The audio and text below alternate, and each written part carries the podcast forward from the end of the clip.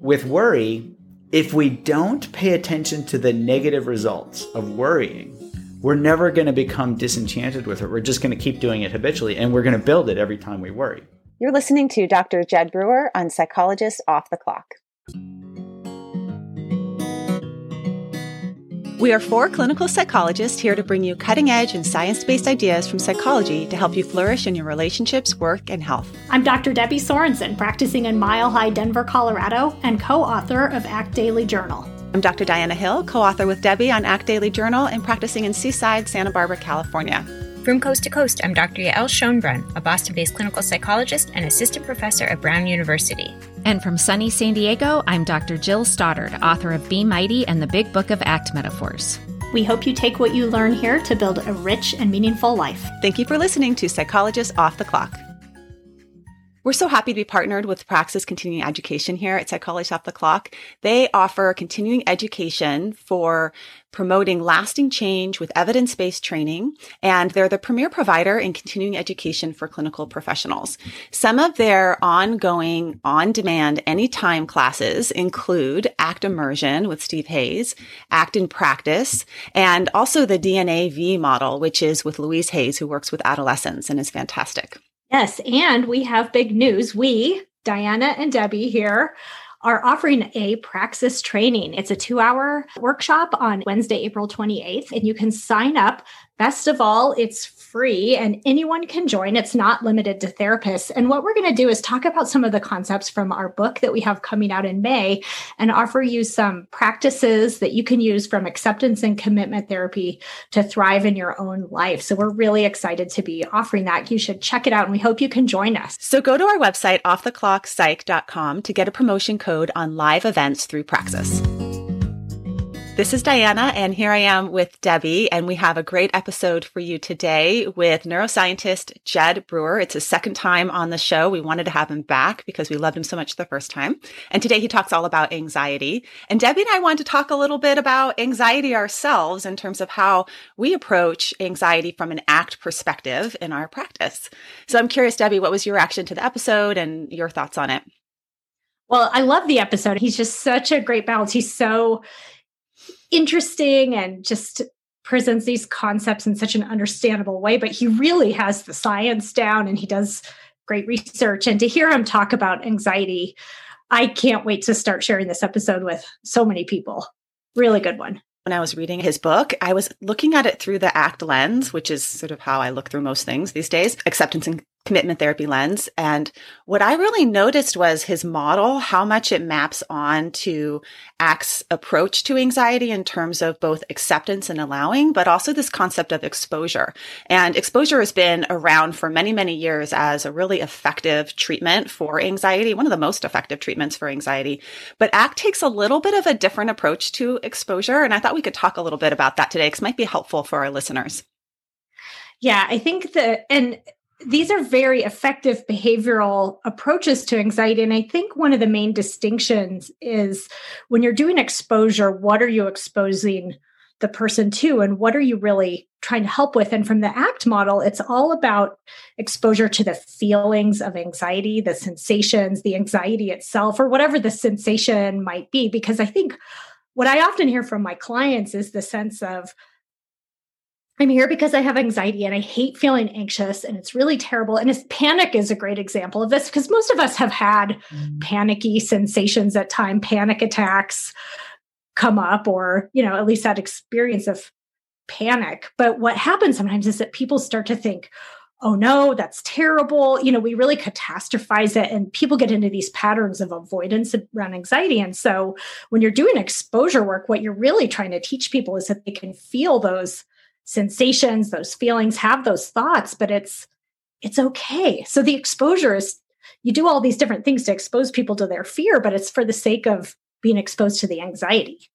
Yeah, I think the other thing that's really unique about ACT and exposure is the why behind the exposure. So traditionally, when you think about exposure, if you read about it like in Psych 101 or a psych textbook, you think about uh, the person that was afraid of spiders. And first the therapist shows them a picture of a spider. And then eventually they take them to the zoo and they see a spider. And then maybe someday they'll touch a spider, right? But in ACT, it's all about why would you even need to touch a spider in the first place? How is not touching spiders interfering with your life? And if it's not interfering with your life, we don't really need to do exposure around it. But really, life is exposure if you're living a, a values rich life. So when you start moving towards your values, you're likely to come across difficult thoughts and feelings and sensations. And in the service of making that move towards your values, it may benefit you to be able to open and allow them to be there and to get comfortable with them. It doesn't mean they go away. And actually the research on acceptance and exposure shows that it doesn't necessarily impact the intensity of the feelings that you may have, but what it impacts is your ability to be with and be present when those difficult feelings show up. And when you think about that in the real world, which is what Debbie and I are interested in, that's we wrote a book on that's coming out May 1st. Act Daily Journal. Yay, check it out. Act in your daily life. That's what we're into. Yeah. You can think about, okay, what does exposure look like in a relationship. I don't know if you have a good example, Debbie, that you could share. Well, actually, so I have one. It's not relationship, but that came to mind from a client I work with. This was years ago. Who? So this is such a just a day to day example. He was avoiding his mail pile. I have a mail pile too, but mine's just not getting around to to sorting through it. But for this client, there was a fear, right? A fear of like, what if I open it and it's a bill I can't afford to pay? What if I'm getting sued or a notice of some kind. And so the there was like this avoidance and procrastination but we kept talking about in session and so here's just an example of some real life exposure. I said okay you're coming in next week. Grab that pile of mail throw it in a grocery bag and bring it. And we just sat there in the session and you know i check in like what are you note like you're about to open this envelope from the insurance company. Like what do you feel? And what thoughts are coming to mind? And it, it was two two pronged approach here. One was just getting this task done that had been avoided for months. But the other piece of it was around like feeling the anxiety. And the hope is that eventually, you know, the client will do it without me sitting there kind of, you know, coaching and cheerleading and checking in and kind of making them do it really um, but but actually just the doing of it itself the anxiety showed up and so we could have something to work with right there in the session yeah. And I imagine there was something in that mail that probably was important to him to look at at some point that, you know, if you don't look at your mail, you're going to, it's going to cause bigger problems in your life than the original Absolutely. anxiety about the mail. Yeah. Well, and even just in the avoidance, it turned into this big thing. I mean, it kept coming up again and again in session. This, it was like stressing him out, you know? So I have an example, a real life example of a client. This is back in the day who had panic attacks while he was driving on the freeway. And true confession, I have a mild anxiety of merging onto the freeway as well. ever since driving school, it's been like a, okay, I can do this. And I live in a small town, so I don't have to do it that often, right? I can avoid it. But here I had this client that we decided to do in vivo exposure to his panic while driving. And what in vivo means is just exactly what you did, Debbie. We do it together. And so I got in the car with this guy and here I am practicing act on myself, my own exposure while I'm practicing with him because it's a little anxiety provoking to be in the car with somebody who's anxious about driving. And it was really wonderful because I was able to, in the service of my values of being a, an effective exposure therapist, was able to open up and allow my own discomfort with it and then coach him in doing it as well. So those are some examples of exposure. And I think that when you start to look at Jud Brewer's habit loop and how he's bringing curiosity and acceptance and kindness into that anxiety habit instead of avoidance and shutting down, you'll see how that concept of exposure maps on. I think you'll like this episode. Jud Brewer is great. Yes, thanks for having him back on. So, super excited to have Dr. Jud Brewer on the show again. And we had him back in October talking about both cravings as well as habit loops and anxiety loops. And he's out with a new book, Unwinding Anxiety, which takes years and years of his work and puts it into a really tangible, hands-on solution for anxiety. And it's not what you expect because it's actually quite simple. Although these strategies may be challenging to do, they are simple and practical. I want to just read Dr. Brewer's bio. It's short and sweet. He's an internationally renowned addiction psychiatrist and neuroscientist, and he's the director of research and innovation at the Mindfulness Center and associate professor in psychiatry at the School of Medicine at Brown University as well as the Executive Medical Director of Behavioral Health at ShareCare. So it's great to have you on again, Dr. Jud. It's good to see you. Thanks for having me. It's great to be here.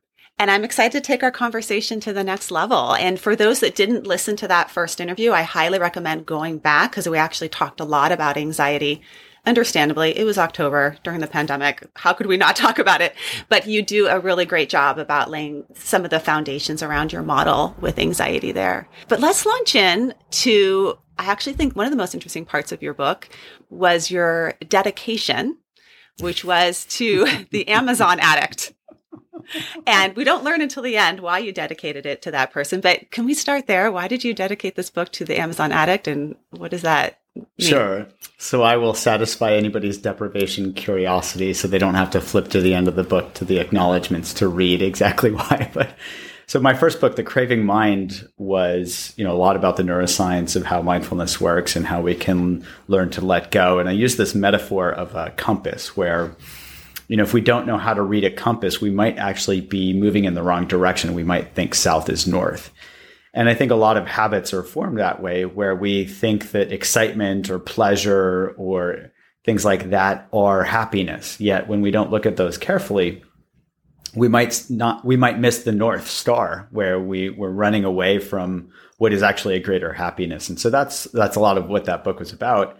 And I gave people this map and compass analogy and I just, uh, I now I see naively assumed that people would be able to follow that and, and you know, use the map and compass themselves. But what, or the compass at least themselves. But what I realized afterwards was, and this was really a kick in the pants by Amazon Addict, who gave me a review relatively early. It was a three star review. She said lots of nice things. And I know it's a she because I stalked her on Amazon to try to figure out who she was. it's like, who is this? Who also reviewed laundry detergent like a day later or something like that.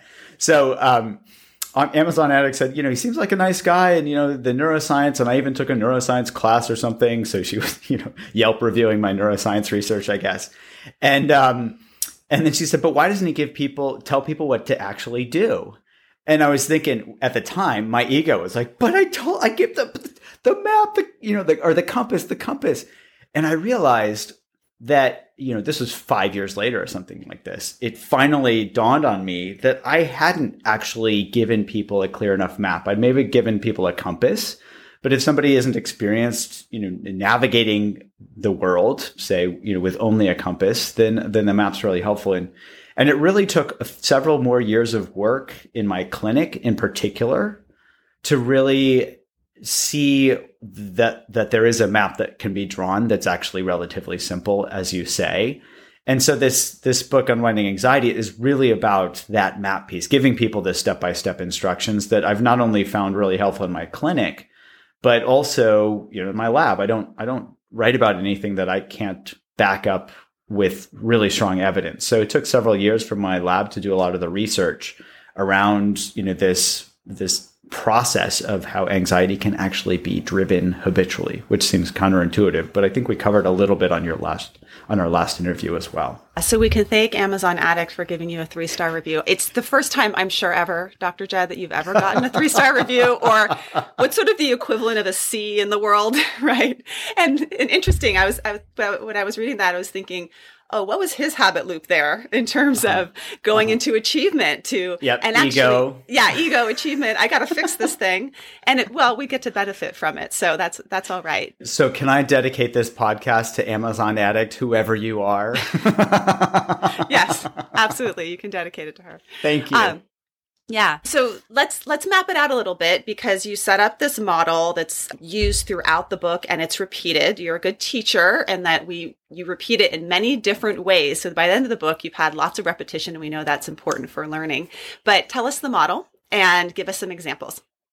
So the model, you can think of it as a three steps, or I grew up riding a BMX bike and, a, and then eventually a mountain bike. So I think of it as three gears because if we're in a, on a bicycle or in a car, you know, you need first gear to get going and then you shift into second and third gear. Say if you're in a car, you know, on the highway, first gear doesn't work so well, but third gear does. So if folks like that analogy, I'll, I'll use that. Uh, and you can think of it as, if you're not, if you don't know how your mind works, you can't work with it. That's the basic premise.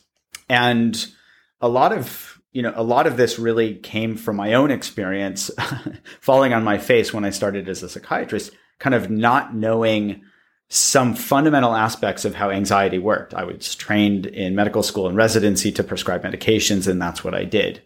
So the first step or the first gear is really just simply mapping out our mind, seeing how anxiety can be driven by mental behaviors such as worry. The second step or the second gear is tapping into our brain's reward system, you know, the strongest part of our brain, the part that lays down habits in the first place. Instead of fighting against those, actually harnessing them so that we can use that to itself become you know, let's say disenchanted with worry. And so that we're less excited to do it. And that actually sets up third gear. We can shift into third gear where we can step out of the habit loop itself using, you know, typically I, I like the superpower of curiosity. But I think of, you know, the two main buckets are like curiosity and kindness. And we can talk about why intrinsic rewards may be more sustainable than extrinsic rewards where somebody says, Oh, well, maybe I'll just binge on Netflix to not be anxious. Well, you know, try binging your entire life, see if that works, you know, that yeah. type of thing. So let's start with that first gear. And when I was reading the first gear, it kind of harkened me back to my first year of graduate study, my PhD program. The first book they gave us was this book called Don't Shoot the Dog by Karen Pryor. I actually went back and looked at it because my memory of it was that it was a dog training book. And I was thinking, no way would they give us a dog training book. But now there's a new version out that says with clicker training. So I know it is a dog training book that they gave us as first year graduate students, probably to get our egos in check.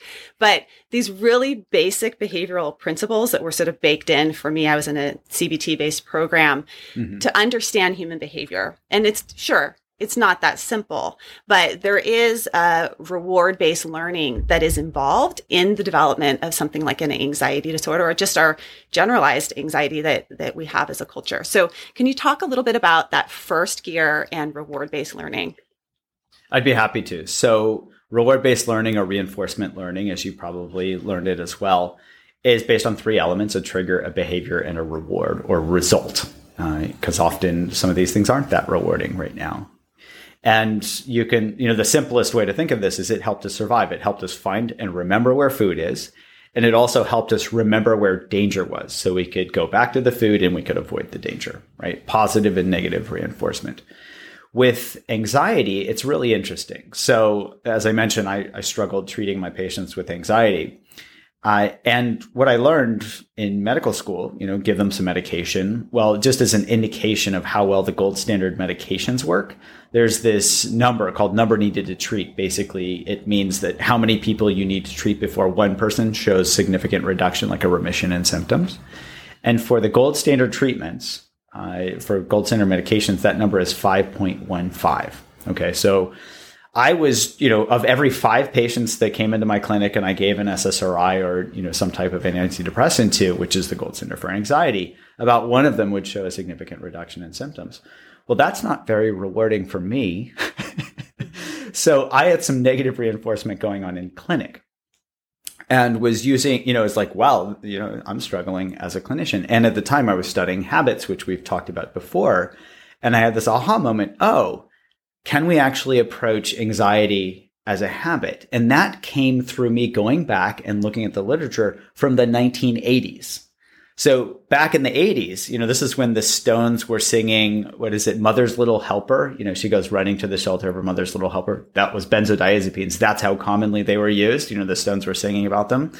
Possibly. Yes. So the, you know, in the 80s, that's when the SSRI Prozac was first uh, you know discovered let's say or manufactured and, and everybody was thinking oh ssris they're going to be this miracle pill and yet they were ignoring this work of this guy thomas borkovec uh, who is a psychologist researcher at Penn State. And what he suggested was that worry as a mental behavior could drive anxiety habit loops. And that was that was a big aha for me. I never ever thought about that before. I was just thinking, well, you're anxious, here's a pill. You're anxious, here's a pill, you know. So it really helped me wake up to seeing how anxiety can be negatively reinforced. And if you think of worry, the way he described it, and others I think subsequently, was that anxiety or fear or some negative emotion triggers worry as a mental behavior. And that worry results in one of two things, and there could possibly be others as well. But the two that they described were uh, one is a feeling of control, and two is one of distracting oneself from the more negative emotion of anxiety itself. Okay. So it might seem like, well, worry really control because worrying it really just makes our thinking part of the brain go offline. so, so you're thinking, why would worry be helpful? Well, it might feel helpful because it, at least we're doing something. You know, think of the parent with the teenager who goes off, you know, on Friday night to party with friends and the parent is staying up all night worrying about the kid until they hear the doorknob open. And then ah, they can finally go to sleep. I'm going to venture to guess that their worrying did not keep their teenagers safe. I'm just going out on a limb here. Okay.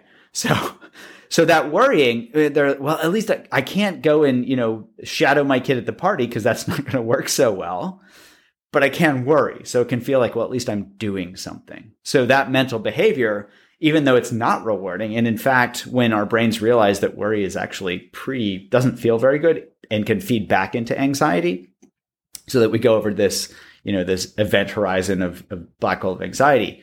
Um, worry can, in some ways, feel like you know we're doing something or, or controlling ourselves, or at least avoiding that negative emotion. So that's that's the you know basic reinforcement learning process around around anxiety. And there are different flavors like procrastination, uh, and other things like that. But that's the general uh, the general framework. Great. I love how you're digging up some psychology history here. And I want to go a little further with that because you're talking about this basic behavioral model that showed up in the 80s around this is why they were giving me the don't shoot the dog book. a cue shows up, you do a behavior, and then based on what the result is, determines whether or not you do that, that behavior again. And with something like worry, you're talking about uh, negative reinforcement if you're distracting yourself from the cue of anxious feelings, or positive reinforcement if you feel like you're um, doing something about it. And one of the things that they also taught a lot in the 80s with behavioral psychology is self monitoring. And hmm. that became really big around that time. People started working out, like I started recording, self monitoring, keeping diaries of food or and actually a little tidbit my master's research was in self-monitoring and huh. i compared uh, self-monitoring food intake versus appetite signals because i was really interested in interoceptive awareness at that time in terms of working with women with eating disorders or at risk for eating disorders and what you self-monitor matters so if you monitor how much what you're eating throughout the day, you're going to get more obsessive about food, which is something we don't really want people that are at risk for eating disorder to do. But if you self-monitor your appetite, you'll be more tuned into your hunger and fullness, which is hmm. helpful, right? If you want to hmm. recover or prevent an eating disorder.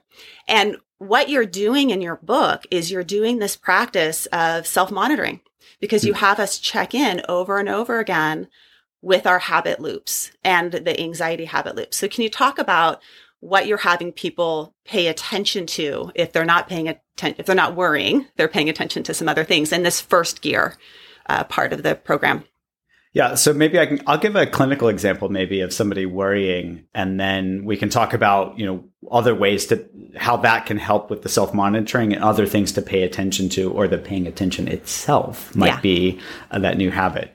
So I, I, wrote about this in my book because I have this uh, patient who I've been treating for a couple of years now, and when he first was referred to me, he, I, you know, just the chief complaint was anxiety. And when he walked in the door, check, he looks pretty anxious, you know. so, so when I took his history, he's the first thing he described was that when he would be driving on the highway, he felt like he was in a speeding bullet.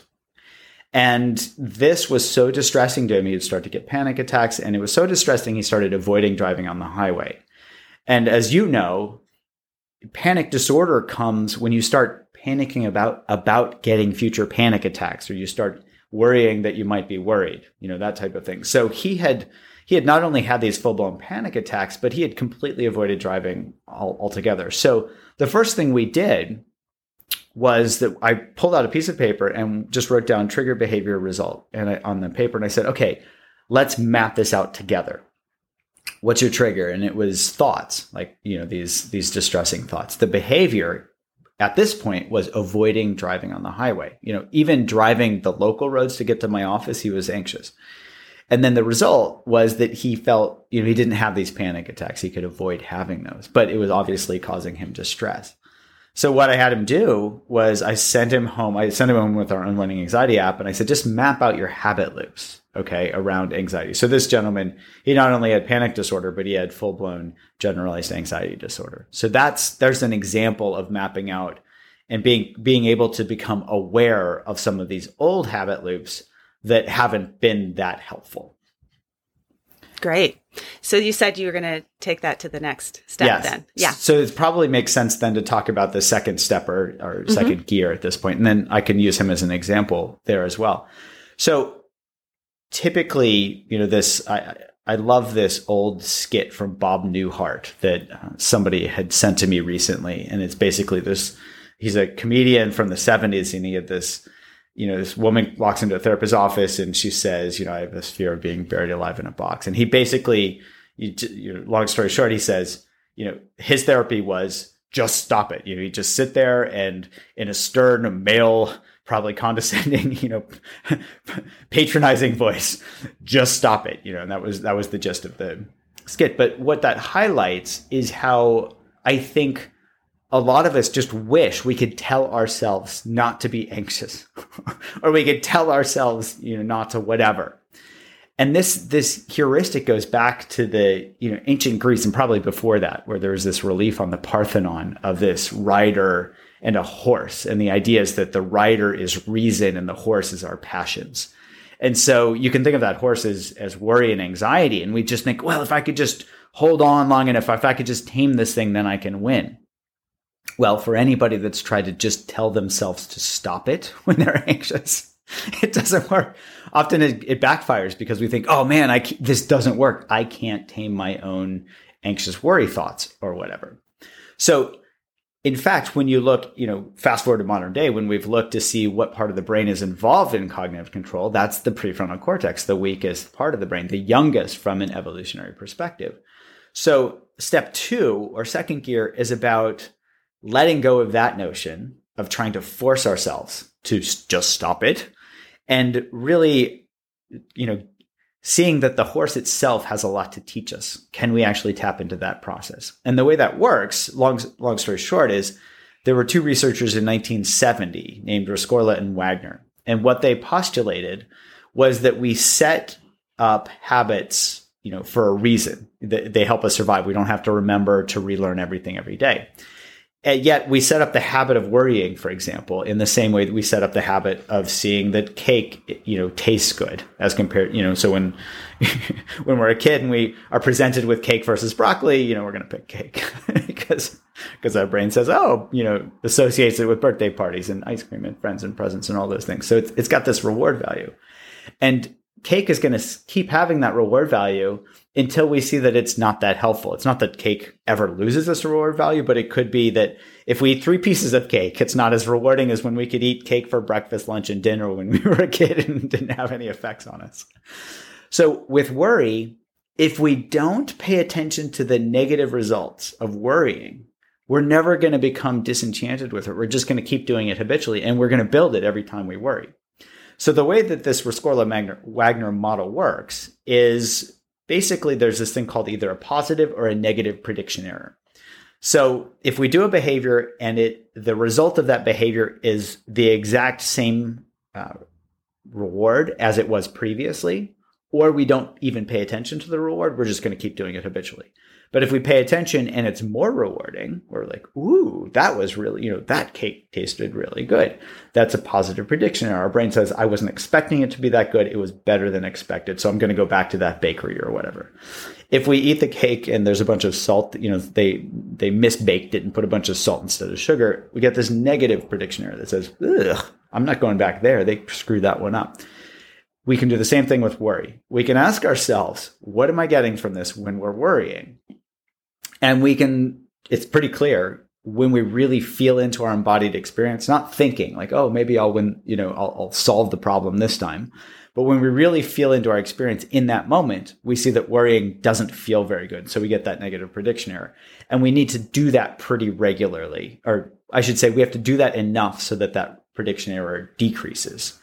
Just to give, so I'll give you an example of that and then I'll, I'll pause because I've been going on and on the so my patient who came in and I told him to start mapping out his habit loops. I forgot to mention that he also was 180 pounds overweight. So this gentleman had hypertension. So he had high blood pressure, he had a fatty liver, he had obstructive sleep apnea, all of this relating to his obesity. And he's he came in for his follow-up visit two weeks later.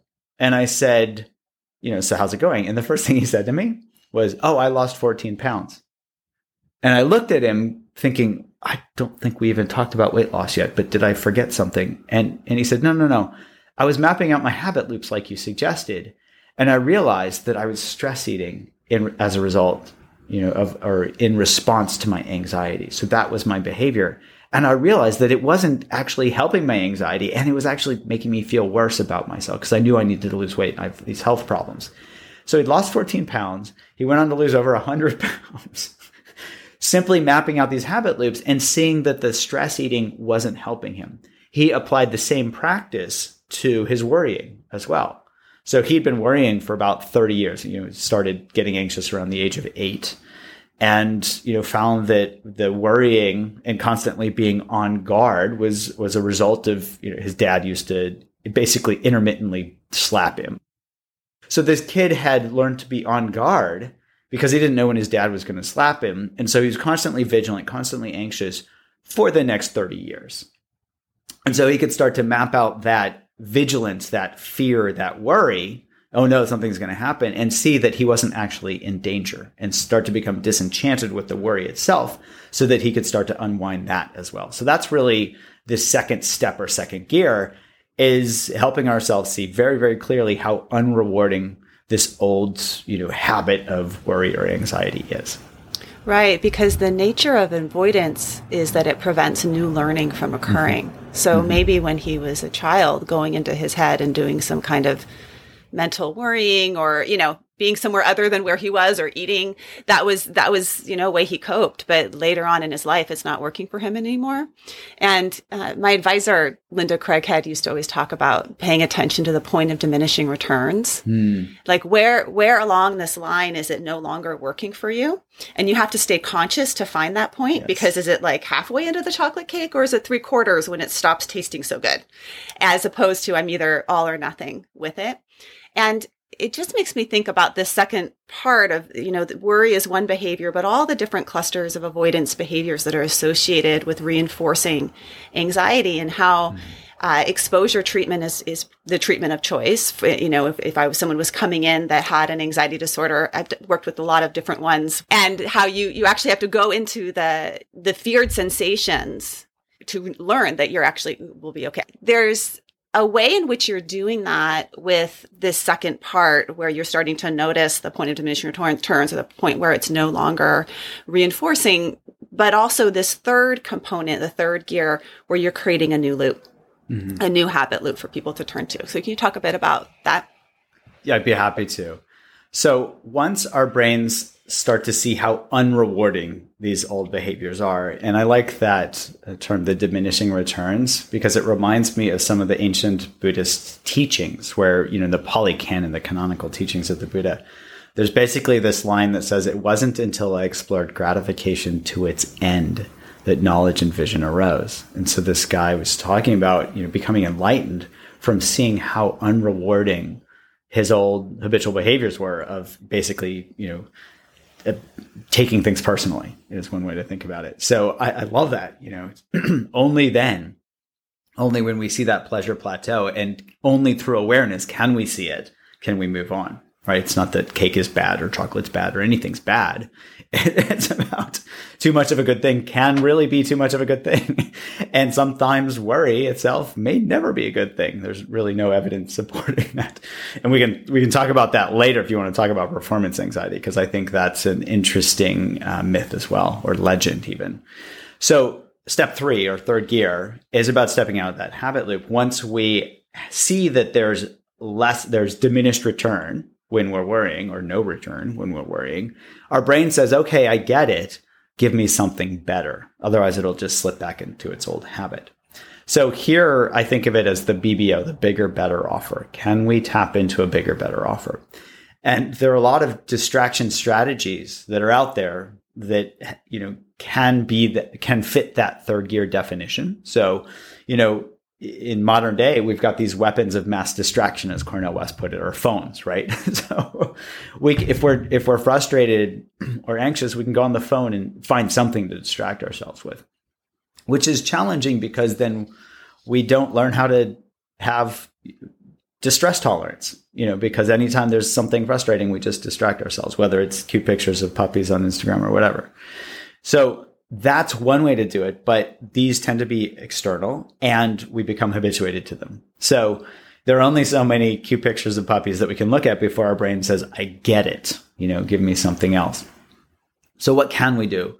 And what can we do that doesn't rely on something external? Well, it turns out that curiosity as an intrinsically rewarding mental behavior is something that we all have and something that may not become habituated. It's just something that we, we tend not to use so much as adults because for whatever reason, we're trying to control the world and think that we know everything or whatever it is. we do, you know, children model curiosity beautifully and it's actually contagious when you watch them being curious and, and you're not on a deadline and trying to get to the next thing. you know, we just give people the space to be curious. So you think of and my lab actually did a study recently where we queried several hundred people and asked them to rate 14 different mental states in terms of which ones were more rewarding. And uniformly, people reported anxiety, frustration, disconnection, things like that as less rewarding than things like connection, kindness, and curiosity. Okay. So we can think of anything that uh, helps us step out of the habit loop as third gear, but ideally something that's not going to create its own habit, you know, where we have to drink alcohol. A lot of my patients um, have turned to alcohol as a way to cope with their anxiety, which obviously has led them to see me for alcohol use disorder, you know, not so helpful. So I think of, you know, general flavors of kindness and curiosity as being really ideal third gear, bigger, better offers. Not only have we shown and anybody if they look at their own experience will say yeah I'd rather, you know curiosity feels better than anxiety uh, but my lab has shown that as well and it's something that we can all tap into we don't have to go to the store to buy curiosity it's simply a matter of of tapping into it and then reinforcing it through just seeing how helpful it is and so what does that I was going to say, yeah, what does ahead. that look like in a more concrete way? Like, how would someone start to work with curiosity when they feel anxious? So, do you want to geek out a tiny bit? Because I think mm-hmm. that I think this is interesting, but you tell me if it's not, and we can move on. There's actually some research from the University of Toronto uh, from a, maybe five, ten years ago, where they actually looked at uh, the eyes. So, you, I'm sure you're familiar with like somatic memory, where we tend to hold physical postures that are associated with mental feelings like emotions. So, for example, people tend to have their shoulders clenched when they're stressed out or their jaw clenched when they're stressed out as compared to when they're relaxed. So that's an example of somatic holding something in somatic memory. So if I, if I do this where I, I tighten up my shoulders. We're both doing it right now. You should yeah. go and try it. tighten your shoulders. What does it feel like? Right. Does that make you feel more relaxed? oh, I feel so relaxed now. Versus if we take a deep breath and just relax our shoulders. That's what we associate with relaxation is, kind of a, the loosening. Well, it turns out that our eyes may do the same thing. They may hold somatic memory, and this may even have an evolutionarily adaptive function. So this group in Toronto had people. Well, let's do another. Let's do another experiment. So if you open your eyes really wide and try to get angry, oh, I'm so angry. Does it work? No. Besides both of us looking ridiculous. Yeah. But no, So- it's hard to do that. Yeah. when we're angry, we're very focused, we're intent because we're, we've already got an action plan, as in, I'm going to go get that person, or I'm angry about something, I want something to change. So we don't need to gather more information. So our eyes tend to be narrowed because they're not taking in information. They, they're, they're focused, they're moving, you know, and it drives us to action. So now narrow your eyes and try to get really curious. Oh, I'm so curious. Doesn't work, does it? No, because when we're curious, we're taking in information. So the reason I went through all of that is not only is there it's pretty interesting from an evolutionary perspective, and I think Darwin even suggested this. I wrote a little bit about that in my book, where you know the eyes, if you open your eyes, you're actually taking in more information. Yeah. So this can happen both with fear, that's why our fear response is deer in headlights, but it can also happen with curiosity. Oh. And because it can get laid down in somatic memory that are, you know, when we're frustrated, our eyes are narrowed. When we're curious, our eyes are wide. If we're frustrated or anxious, we can just drop into our experience and check our eyes. And we can open our eyes really wide as a somatic way to pop us into more of a, you know, state of being curious. Dr. Uh, Rick Hanson, when we had him on, and he writes about this in Neurodharma, he talks about the eyes as well. And he talks about the eyes in terms of looking at the horizon versus looking at things close up and how it activates different parts of our brain. When we're looking at the horizon, we have parts of our brain that are more uh, thinking about things sort of as a whole and more less egocentric. And when we look at things close up, it gets us into more of an uh, egocentric state. So if we're like squinting and looking at things close up, we're in trouble. so we need big, big eyes looking at things on the horizon. And that it's what you're talking about there is sort of the, that the pathway can go both ways, right? So our body is sending signals to our brain and our brain can send signals to our body and that we can, you know, that's one way to practice curiosity just in the physical, more from a physical um, stance as well. I like that. That's cool. I, I, I teach yoga, so I'm always interested in the, in the body side of things. Uh, what else? What would be another example that would be maybe not with a, a you know, using our body to change our body to experience curiosity would be another example we could try. I think so. One, I write about this a little bit where we, I, I led a seven day silent meditation retreat with the uh, women's U.S. Olympic water polo team. And so I'm sitting there thinking, what the heck am I supposed to teach these people? The, you know, they, they were coming off of back to back gold medals at the last two Olympics. and they, and when they came on retreat, they just won the Pan Am Games and the World Championship. So they're doing all right. So we, but they had never really spent a week in silence, uh, especially away from their technology. So it was really interesting to have them start to explore what it was like to be with themselves, and that can be that can be a challenge even for world class athletes. So in about day three or four of this retreat, this was I was teaching this with a friend, a psychologist, Dr. Robin Boudette, and we were in Colorado uh, at this kind of in this valley, and we hiked up this ridge one day to where we could see this great view, where you know this big vi- vista. We thought it was a great idea at that point to break silence and uh, just to have them learn what is a simple mantra to help us be curious, something that we all actually have intrinsically. And so on the count of three, we just went one, two, three, and then she and I went, hmm. And we had learned this years ago, or realized this years ago, that when we're curious about something, there's this, there can be this natural inclination to go, hmm, you know, I don't know. Hmm, what is that like? Hmm, do my eyes really get narrow when I'm frustrated? You know, hmm. And in fact, I found that uh, I think in France they have a slightly different. It's like oh, or some some slightly different uh, enunciation of that same thing. But the idea is everywhere that I've gone and explored this, we all have some guttural sense of what what we do when we're curious. And so I I like that as a way to kickstart the curiosity because it's it's really it pulls us out of our head thinking, "Oh, I need to be curious," which doesn't work, into, "Hmm, what's it feel like even if we're not curious?" Hmm, what's it feel like not to be curious right now? so it pops us into curiosity in that moment. And practically applying that to anxiety, one thing I like to do is have people just drop into their experience and ask themselves, hmm, where do I feel anxiety the most right now? Not just assume this is where it is and this is what it always feels like, but hmm, where, where do I feel it right now? And then to add to that and ask themselves, do I feel it more on the right side or the left side of my body? So they can go, hmm, is it more on the right side or the left side? Doesn't matter, right? Doesn't matter which side or if it's exactly in the middle, but that can kickstart the curiosity as well. Yeah.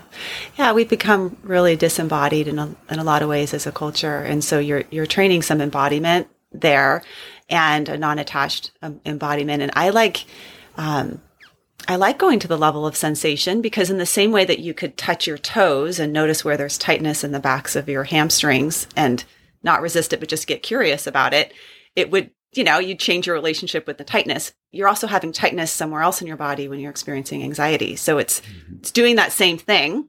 Just it's just a sensation in your body as opposed to I need to get rid of this right now. Mm-hmm. Uh, and so I imagine those athletes appreciated that because probably so much of their higher level performance has to do with the psychological component. You know, at, at a certain level, you, you you've got the the speed or the skill, and it's the the psychological component that makes a difference in terms of performance. Definitely. Which I want to loop back to performance and anxiety because oh, yes. you brought that up. And this, um, I will say that one of the things about doing this podcast is it's a continuing education for me. I should be getting so many credits for this, uh, and I think for all of our listeners because we uh, early on in our training we get a certain train and then you know it doesn't always get updated. One of the things you wrote about in Unwinding Anxiety was this this old inverted U that I, I think every therapist is taught this around performance and anxiety yes. and that there's a point where, you know, anxiety improves your performance and then it declines after a certain level. So can you, mm-hmm. can you debunk that for us? Cause I loved that part of the book. Sure. And I'll have to say, I think we were all primed for this when we learned the story of Goldilocks as a kid. So it, it was just, you know, perfect heuristic for us to think, yes, anxiety is helpful so that we can kind of hold on to it instead of asking ourselves, huh, is this really help? Huh, is this really helpful for me? Right.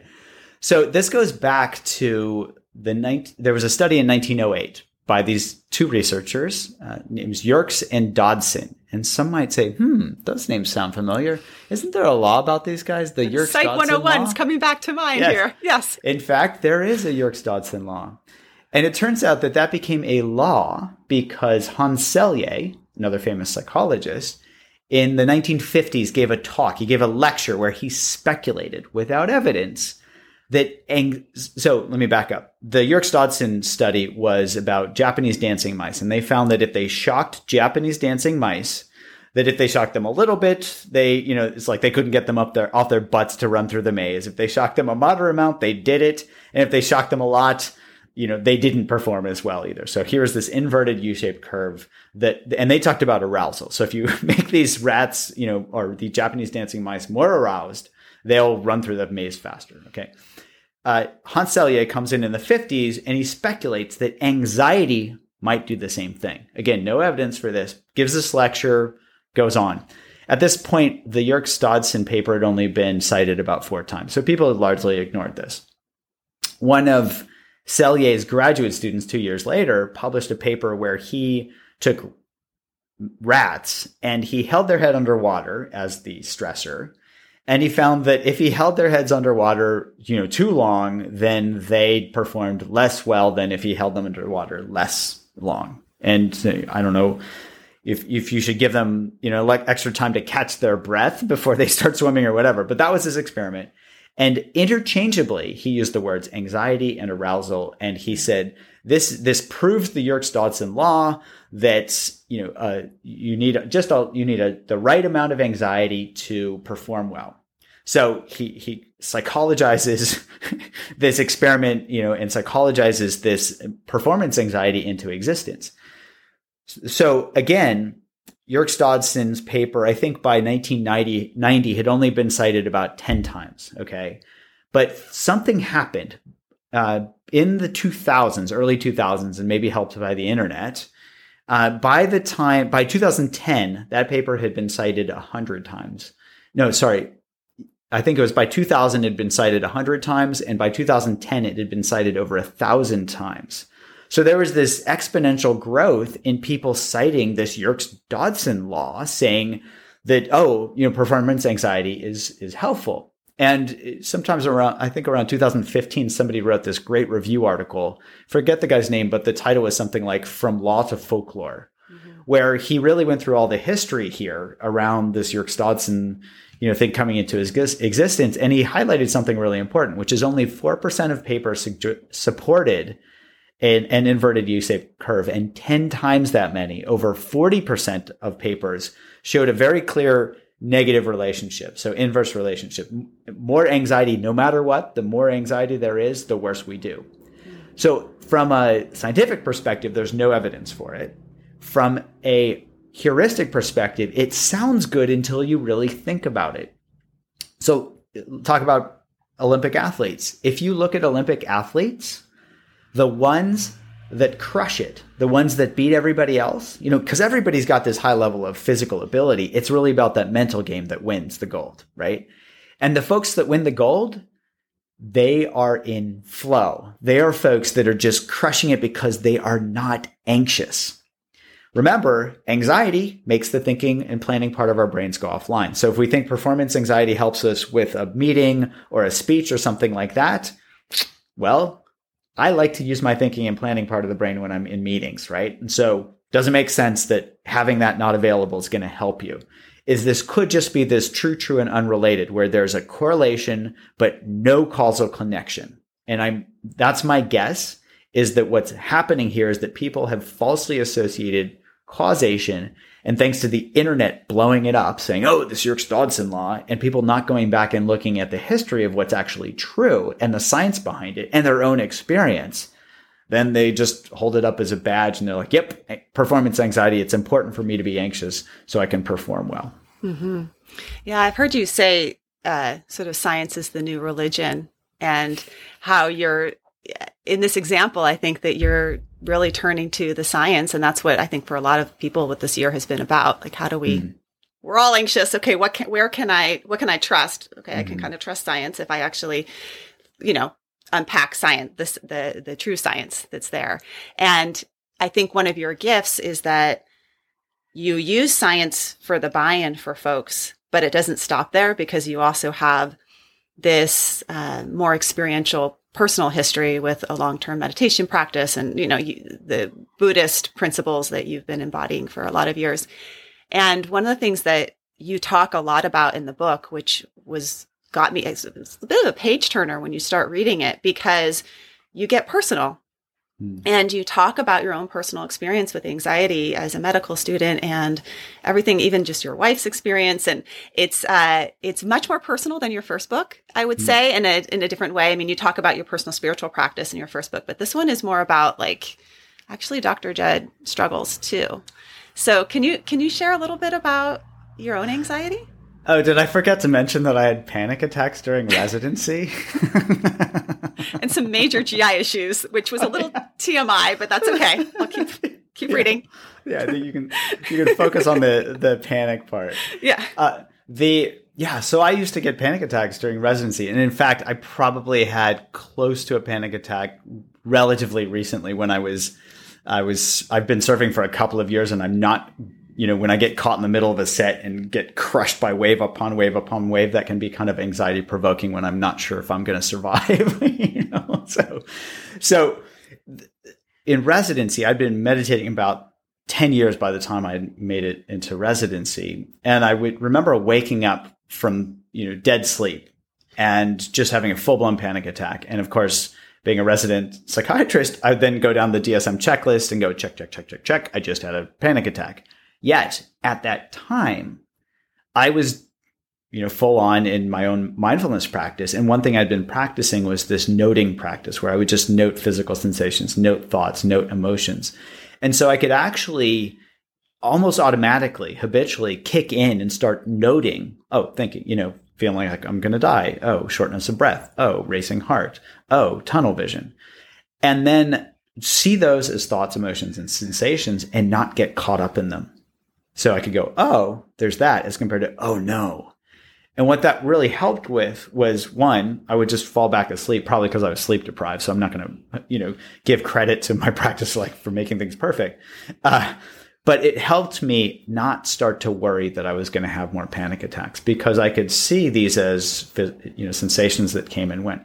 So that was my own experience. And I have to say, certainly science is helpful. You know, we've done studies plenty of studies with our, you know, with this unwinding anxiety app where we've gotten huge effects, you know, like with anxious physicians, even with people with generalized anxiety disorder. And just to give you a sense of the magnitude, with our most recent study, we had a 67% reduction in clinically validated anxiety scores in people with generalized anxiety disorder. And the number needed to treat there was 1.6. So here, helping people see how their own minds worked help them work with anxiety. Whereas if you remember, number needed to treat for medications is 5.15. So here's a psychiatrist who prescribes medication suggesting, yeah, maybe there, there are ways to more accurately and better target anxiety than medications. Not that medications don't work for anybody. I'm just saying. And um, there may be another way uh, that we could even pair with medications. But here, I had to see it for myself that this could actually work. You know, full blown panic is when, you know, I love the definition, wildly unthinking behavior. You know, when, when that anxiety is leading to wildly unthinking behavior. Prefrontal cortex is completely offline. If mindfulness could help with this in my N of one experiment, it was worth studying myself, you know, and doing these, these studies. And what I would say for anybody is certainly the research can be helpful. You know, the science, it can help give us some blind faith to try something. But ultimately, it comes back to our own experience. We have to be able to try these things out and experience them for ourselves. And that, that's honestly, that's why I wrote that book was for Amazon addict and anybody else who wanted these step by step instructions to actually go out and try this stuff. And like you said at the beginning, it is simple. Our brains learn a lot of things in a very simple way, and we can use those same ways to unlearn them. Not necessarily always easy, but it is simple. And that's, that's the guide that I was hoping to lay out. Yeah. So what you're referring to in terms of that big reduction in anxiety with GAD, and you've also seen big improvements with smoking with your smoking app and eating changes with your uh, eating app. But I've, I've been trying out the anxiety app and it's so funny because when you when you start it, when you start the program, so this is unwinding anxiety. And uh, full disclosure, we're affiliates with your app because last time we met, I was so taken by your program. I was like, oh, we should ask you if we can be affiliates. And with the unwinding anxiety app, you start it, and about I don't know, it's like a minute and a half in when you're doing the intro. I was there about to put my finger on skip the intro, and and you pop on and say, if you're about to skip the intro. You're so on top of it. Uh, so you break it down into these little tiny snippets, like three minutes. We've all got three minutes that you can, like little bite sized pieces to start to work some of these skills into your daily life. And it's through repetition and practice and doing it in the real world and small little bits and pieces. It's not just, you know, reading a whole book and then you're done. It's the it's the practice of it that, that will change your brain and then eventually, you know, also change your behavior and, and change your anxiety habit loop. So I, I, I will endorse the app that it's very clever, it's engaging, it's fun, and it's useful. So uh, do you want to say anything more about it and how you developed it and what people could expect with it? I will. I'll say a little bit. Uh, the so as I mentioned, you know, we've done several research studies showing that it actually works. But rewinding there, I developed it largely because we had had some good success with our Eat Right Now app for helping people not overeat and stress eat and whatnot. There was a study at UCSF showing 40% reduction in craving related eating with that app. And somebody from that program said to me, you know, oh, I'm noticing that anxiety is a big driver for eating for me, just like my patient and said, Can you develop a program for anxiety? And that's when I, I said, Well, I'm a psychiatrist, but I mostly just prescribe medications. And that's when I started looking at the literature to see, you know, was there an overlap between what we knew worked for helping people with smoking and eating with anxiety? And then, you know, that, that light bulb moment happened. So it, it developed kind of out of a need uh, both in terms of my own needs, where I'd like to have a better hit rate than 20% with my medications, and also my, my patients and, and the folks using our programs asking for something, saying, hey, you know, this could be helpful. So we put it together, you know, as you'd mentioned, short bite-sized pieces. There are 30 core modules. And then there are theme weeks after that that people can dive more deeply into topics. For example, a gears theme week. Cur- we have two weeks of curiosity because there's so much to explore with curiosity. There's a loving kindness theme week because a lot of people have self-judgmental habit loops that are echo habit loops on top of anxiety. Oh, why am I anxious? Oh, I'm, you know, I can't do this. I can't work with this where we can bring in things like loving kindness to to help people you know unwind those habit loops. So and we also have an online community which i really enjoy. Every week anybody using any of the apps can join me at noon eastern um, time for an hour where we actually have a live group and they can ask questions and we go into you know topics that we explore with people that helps them you know work that way. You can think of it as a flipped classroom model where we're delivering the uh, the didactics at home through an app, and then they're doing their homework kind of in class on those on those days. So that's kind of what the app is about, and you know I love it because it's you know I don't want to just do research in an ivory tower and not have it help people. As a clinician, I want to see this stuff actually get out there. Well, there's something about accessibility and availability there. So one of sort of my values missions for myself and my own practice is to make sure that I'm making a lot of stuff low cost and free and available to people so that you don't have to have X hundred dollars an hour to go see Dr. Jud to get the good treatment. That you can see Dr. Jud because he's in your pocket and that many people can see him at, you know, I think that it's it's bigger than just like than just the this is really good stuff i hope a lot of people get it but this is really good stuff some people won't be able to get this because they don't have the resources. And that's where i feel like apps and programs like like yours is are a really excellent way of getting more people to have access to good treatment and to science backed treatment. Yeah i'm glad you say that because i think there's a you know there's a lot of evidence coming out about how there's a you know we really have um, disproportionate access to you know, to healthcare, and so one thing that we're committed to uh, is to you know anybody that can't you know we make these apps like about the cost of a copay. I think I don't I don't administer all that stuff, but also anybody that's in financial need, uh, they can you know they can just say, hey, I, have got financial hardship, and they can basically a- apply for a, a waiver, and they'll get it for free. So yes, for anybody that wants to try this out, you know, it's it's about the cost of a copay, and you can use it all the time. And our hope is to make this these things accessible to anybody uh, that need them, regardless of cost. Yeah, so we're going to have to see you in different languages. You'll have to start working on that because that's the other thing about accessibility is everything is so English dominant. But um, we do have Spanish yeah. actually in all of our apps already. Okay, so there you go. Yes, that's awesome. And we're working on other languages, but certainly we wanted to do Spanish early. We're excited that we've partnered with a number of affiliates that are giving you discount codes on their trainings and offerings. You can check out at offtheclockpsych.com discount codes for Dr. Jud Brewer, Dr. Rick Hanson, Your Parenting Mojo, and more. It was interesting because I was reading your book and you write in it how anxiety has was already on the rise before the pandemic hit and um, I actually I follow the APA Stress in America surveys that come out, and you wrote about some of them in your book. And I was just looking at the the, the newest one from 2021 coming out in January, which reported that uh, our stress and anxiety is at the highest level since the start of the pandemic. So even though the election is over, vaccine is on the way, people are chronically stressed and anxious, and so it's good timing to have some some resources. I'm curious, uh, what are your your hopes for sort of the next steps in terms of um, helping people and how you see yourself as, as as doing that? Well, we had this serendipitous finding from a recent research study that I think is very interesting. That I think it's going to help us kind of move this into personalized training. So there's this you know this idea of personalized medicine, if we could tailor medications to people's genomes and to their epigenetics and all this, they would do a better job, which would be great because you can't just like hit the whole serotonin system and think it's going to work for everybody, you know? So we can do the same thing with, with psychological measures. And we, in one of our studies, we had taken, you know, basically four measures where we were asking about anxiety and worry and basically interoceptive awareness and mindfulness. And we found that there were three, that people clustered into one of three categories. We just call them A, B, and C. It doesn't matter.